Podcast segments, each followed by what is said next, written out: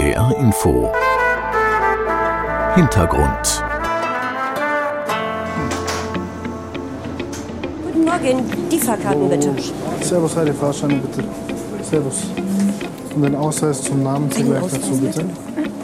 Hattet ihr schon mal einen Job, der euch so beflügelt, dass Arbeiten Freiheit bedeutet? Einen Job, in dem ihr das Gefühl hattet, Teil von etwas Neuem, Innovativem zu sein? Wenn man diese Freiheit hat, dann geht man schon ganz anders zur Arbeit und wenn man sich dann auch sein Privatleben so gestalten kann, wie man möchte, dann kann ich nur sagen, was will man mehr? Und es ist viel wert, meiner Meinung nach, vor allem heutzutage. Ich meine, die Leute arbeiten sich eh schon kaputt und haben wenig Freizeit und bei uns ist halt locker.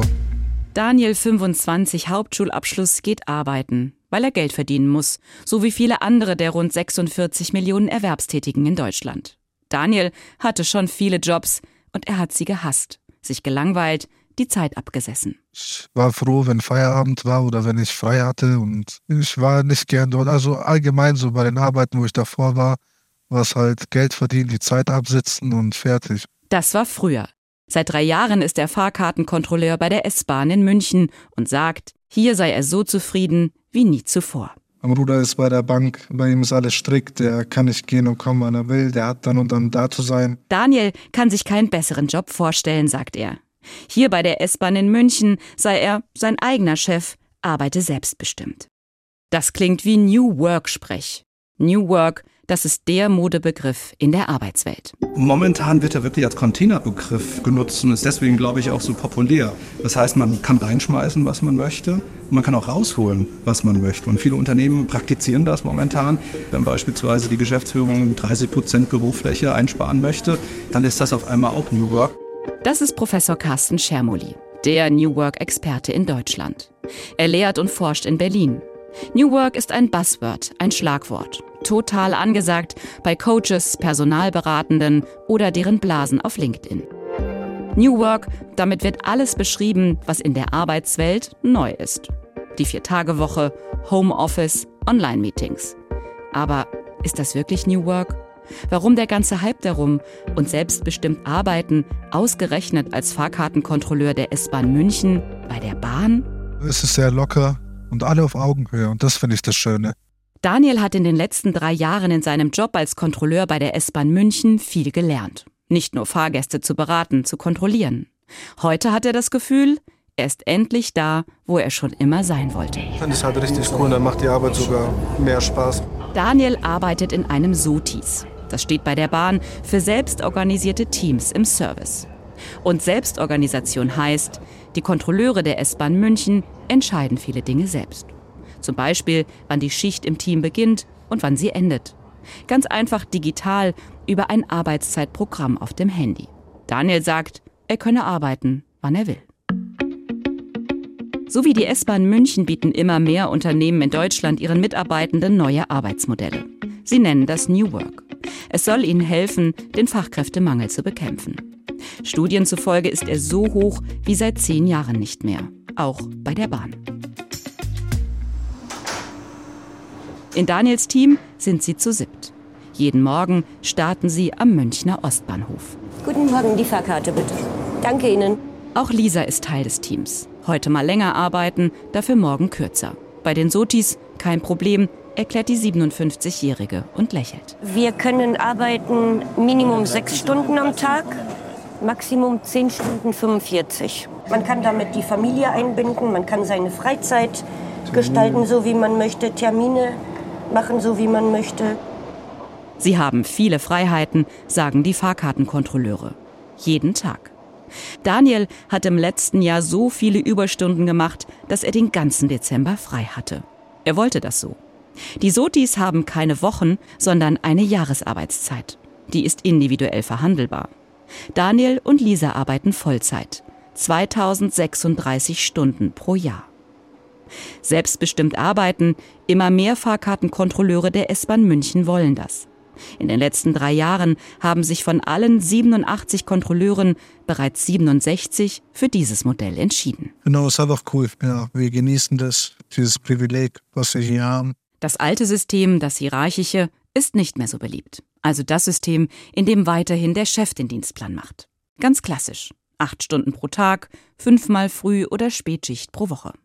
In wechselnden Teams. Keine Flexibilität. Immer weniger wollen das. Thomas auch nicht. Er ist seit Ende 2021 im SOTI-Team.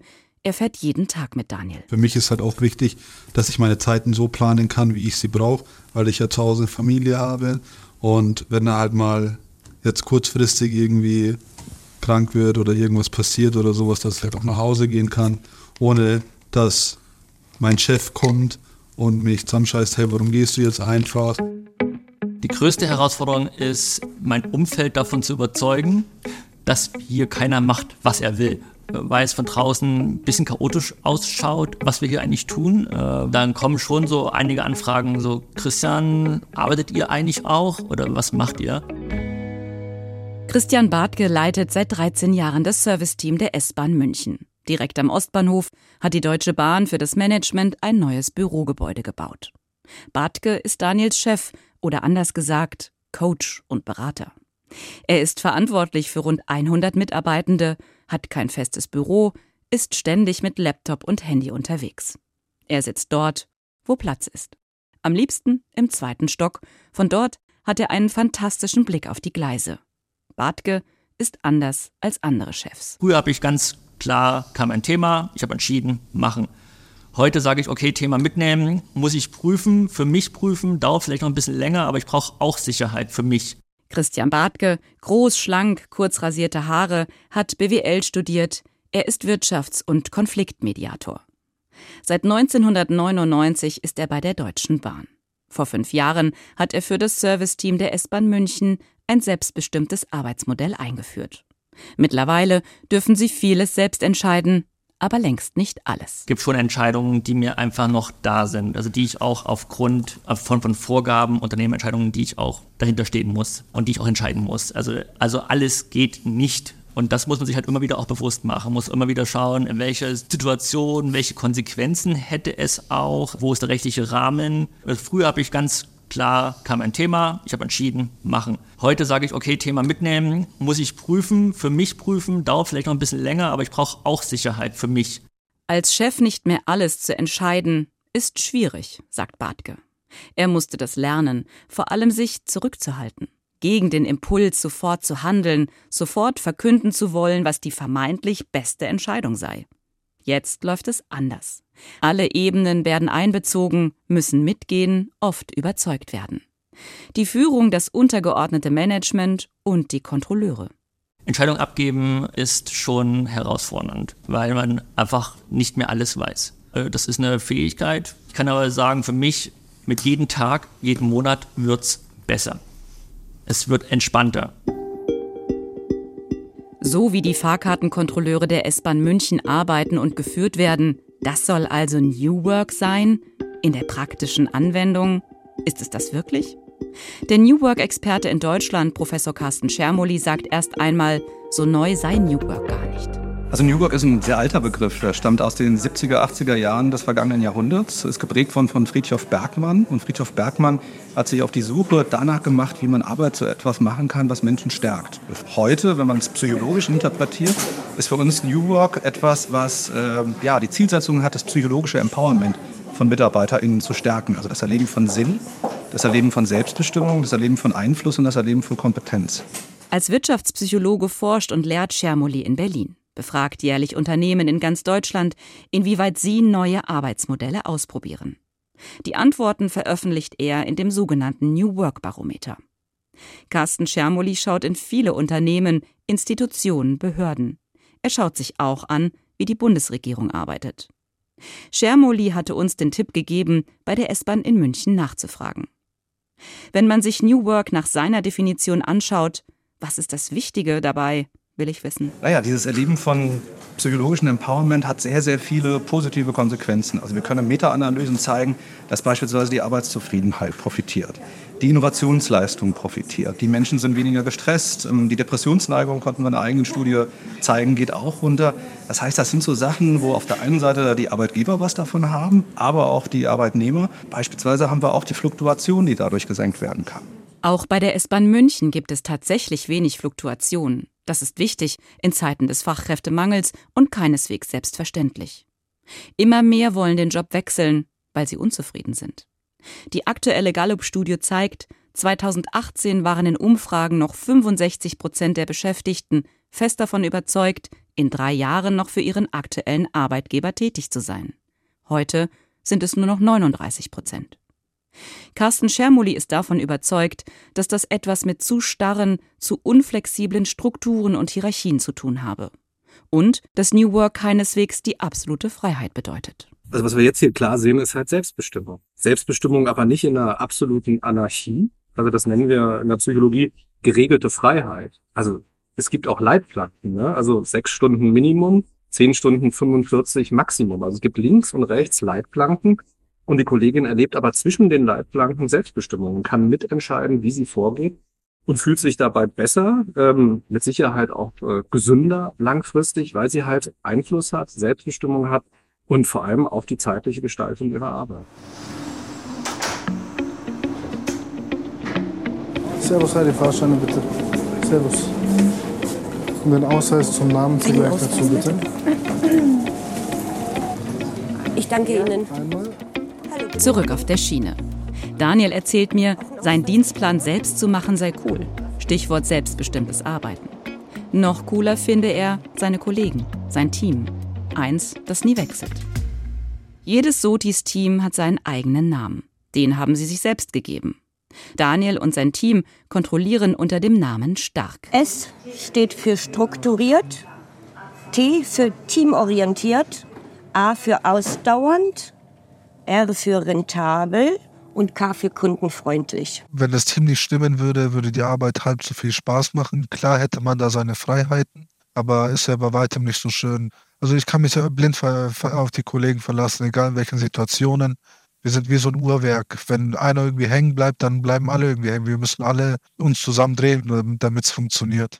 Immer dabei ist das Prüfgerät. Die künstliche Intelligenz am Gürtel scannt Handy oder Papiertickets, spuckt Fahrkarten aus, protokolliert Fahrten ohne gültigen Fahrschein. Sechs bis zehn Stunden am Tag, 2036 Stunden im Jahr. Rumgepöbel, Beschimpfung, Ignoranz. Und dennoch, sagt Daniel, Wenn ich zur Arbeit komme, dann ist es nicht für mich Arbeit, sondern ich treffe mich mit einem Kumpel. Wir gehen raus, wir erleben was. Und nicht nur das. Sie lernen auch noch voneinander, ganz freiwillig, weil sie Lust haben. Zum Beispiel Englisch. Zu ihrer Stammstrecke gehört der Münchner Flughafen. Asterius aus dem Starkteam ist Grieche, spricht das beste Englisch von allen. Zwischendrin am Flughafen gibt er Englischunterricht, weil das Team gemeinsam so entschieden hat. Du fragst deinen Gast, wo er hin möchte. So, wie gehst du auf ihn zu? Ja, hello sir, do you need help? You need to buy a ticket? Can I help you to buy a ticket? Ja. So, where exactly would you like to go? Okay, wo er hin möchte, oder? Genau. Genau. Ich bin ehrlich beeindruckt von dem Starkteam in München. Ich darf sie über mehrere Tage begleiten. Ihr Team Spirit wirkt echt authentisch. Und Thomas ist wirklich die ganze Zeit einfach happy. Alles wirkt entspannt und eingespielt. Voneinander lernen im Team, zum Beispiel Englisch, sich aufeinander verlassen, Team als Familie. Wer wünscht sich das nicht? Die Arbeitsrealität ist bei vielen eine andere. Laut Gallup-Studie haben 18 Prozent der Arbeitnehmenden in Deutschland ihren Job innerlich gekündigt. Der höchste Wert seit 2012. Ausgebrannt fühlen sich 37 Prozent aller Berufstätigen. Wie wichtig ist also Zufriedenheit im Team, wenn wir über neues Arbeiten, Arbeit der Zukunft sprechen? Und wie profitiert die S-Bahn München als Unternehmen? Denn wer Englisch lernt, kann ja nicht gleichzeitig Fahrkarten kontrollieren. Ich frage Professor Carsten Schermoli, den ich auf der Frankfurter Buchmesse treffe. Er ist ein gefragter Redner, hat gerade ein neues Buch zum Thema New Work veröffentlicht. Bei den S-Bahnern in München findet er bemerkenswert, dass sie so viel Freude an der Arbeit haben. Wenn das gegeben ist, dann beispielsweise wissen wir aus der Forschung, handeln die proaktiver. Also die lösen schneller die Probleme, beispielsweise von Kunden. Innovationsfähigkeit profitiert davon. Die Leute sind leistungsfähiger. Wir haben weniger krankheitsbedingte Fehltage. Guten Morgen, die Fahrkarten bitte. Servus, Heidi, Fahrscheine bitte. Servus. Und den Ausweis zum Namen zugleich dazu, bitte.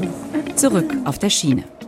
Daniel sagt, Die Entscheidungen, die im Team gefunden und getroffen würden, die kämen vom Team, nicht von der Chefetage. Und sie seien an der Praxis, an ihrem Arbeitsalltag als Fahrkartenkontrolleure orientiert. Die wissen auch nicht, wie es draußen eigentlich wirklich abläuft. Also das, wär, das ähm, wissen ja eigentlich nur wir, weil wir ja jeden Tag wirklich draußen sind, im Kundenkontakt. Wir wissen, was die Kunden wollen, wo es vielleicht ein bisschen hakt, was nötig ist. Genau.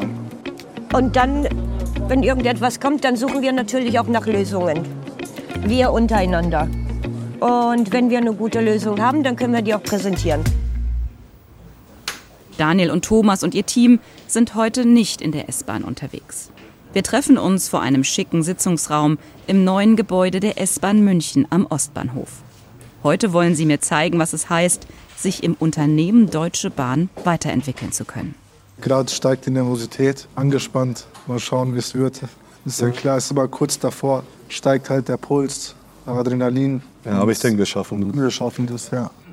Der Raum ist voll. Durch die bodentiefen Glasfenster sehen die beiden viele Anzugträger im Raum. Auch ihren Chef. Daniel und Thomas tragen Uniform. Beide haben Herzklopfen. Begleitet werden sie von den anderen aus dem Starkteam. So etwas wie heute haben sie noch nie gemacht. Eine Idee präsentieren vor anderen. Darauf haben sie sich ein halbes Jahr lang vorbereitet. Die Idee für diese Präsentation kam ihnen unterwegs bei der Fahrkartenkontrolle. Also es gibt halt Fahrgäste, die sind halt immer sehr, sehr wütend. Das Schlimme dabei ist halt, das sind diese plötzlichen Ausraster. Die sind in einem Moment ruhig und im nächsten Moment dann stehen sie auf und versuchen dich zu bedrängen. Und deswegen ist Fahrkartenkontrolle in der S-Bahn nicht ungefährlich. 2022 gab es auf Mitarbeitenden der Deutschen Bahn in ganz Deutschland rund 3200 Übergriffe, ein Anstieg von rund 20 Prozent gegenüber dem Vorjahr. Etwa die Hälfte der Übergriffe betrifft Kundenbetreuer im Nahverkehr. Übergriffe von Betrunkenen oder solchen ohne Fahrkarte, verbale Attacken, manchmal körperliche. Daniel und sein Starkteam gehen immer zu viert in einen S-Bahn-Wagen. Zwei steigen ein durch die vorderste Tür, die beiden anderen durch die hinterste.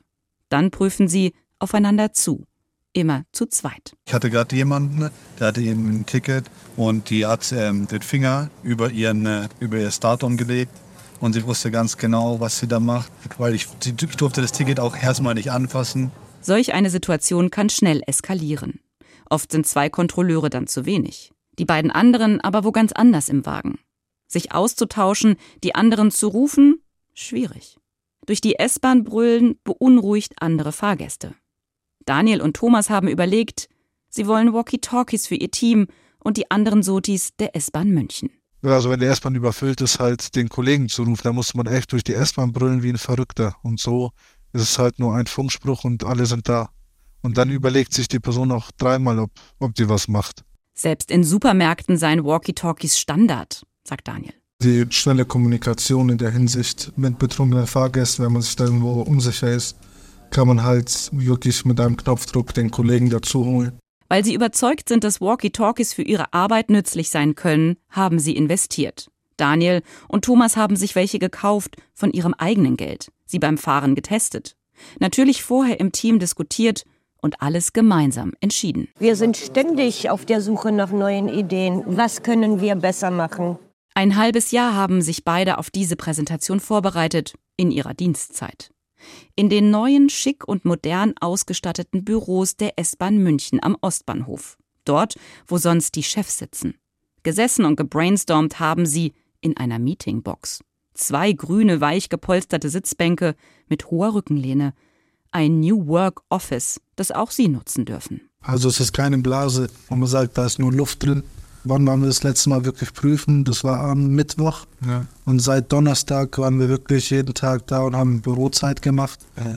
Und haben uns äh, hinter die Präsentation da gehockt, dass es da alles äh, gut wird.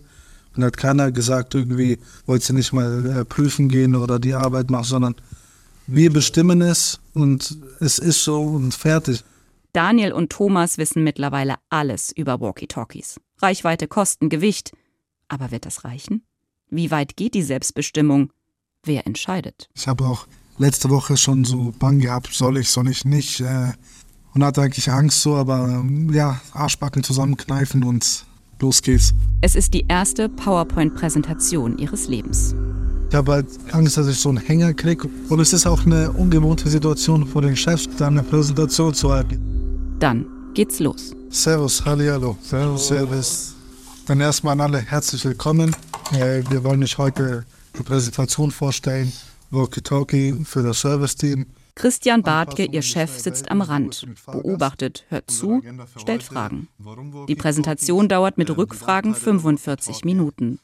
Bartke sagt anschließend. Ich war ja am Anfang jetzt nicht so ein Freund davon, Kinder aus der, aus der Vergangenheit heraus, noch ein Gerät, noch mehr mitschleppen und wieder was lernen und noch eine App oder ein, was ich bedienen muss, ist ja alles äh, eine Komplexität dahinter. Also ich hätte die, mir die, diesen Schuh von mir aus nie angezogen. Aber wenn das die Kollegen wollen, und, ich, und, und das fand ich bei diesem Pitch extrem faszinierend, diese Motivation und dass auf einmal dann irgendwie schon fünf, sechs Leute sagen, haben wir schon, machen wir schon, wollen wir, fand ich einfach total toll. In seiner Rolle als Berater hat er seine Bedenken formuliert, nach der Präsentation aber nicht selbst entschieden. Das sei nicht seine Rolle.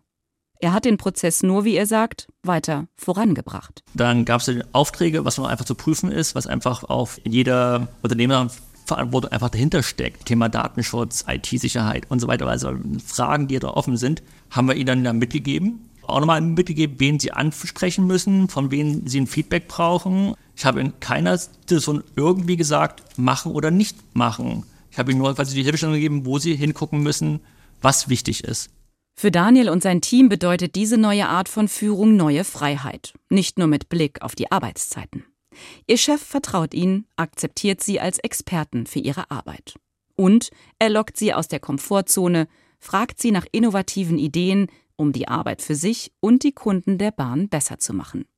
Und es bietet Möglichkeiten, sich als Mensch und Arbeitskraft weiterzuentwickeln. Eigentlich sehr klug. Beide Seiten profitieren. In der New Work Bubble nennt man das Design Thinking.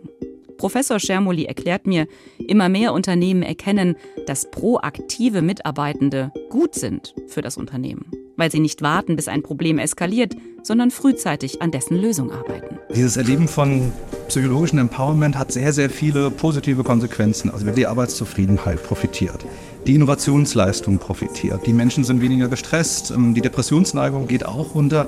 Das heißt, das sind so Sachen, wo auf der einen Seite die Arbeitgeber was davon haben, aber auch die Arbeitnehmer. Aber, sagt Carsten Schermoli, nur die wenigsten Chefs oder Berater, wie auch immer man sie nennen mag, schaffen es am Ende, ihre Mitarbeitenden tatsächlich von der Leine zu lassen, ihnen zu vertrauen. Gerade bei der empowerment-orientierten Führung haben wir häufig den Fakt, dass das nicht praktiziert werden kann, weil die Führungskräfte überhaupt keine Zeit für Führung haben. Das heißt, die sind eigentlich nebenberuflich Führungskräfte. Von 9 bis 16 Uhr werden da fachliche Aufgaben übernommen und dann habe ich noch mal eine Stunde Zeit, um irgendwie zu führen und habe ein Team von 20 Leuten. Ja, wie soll ich denn da Empowerment orientiert oder coachend äh, oder sinnstiftend führen?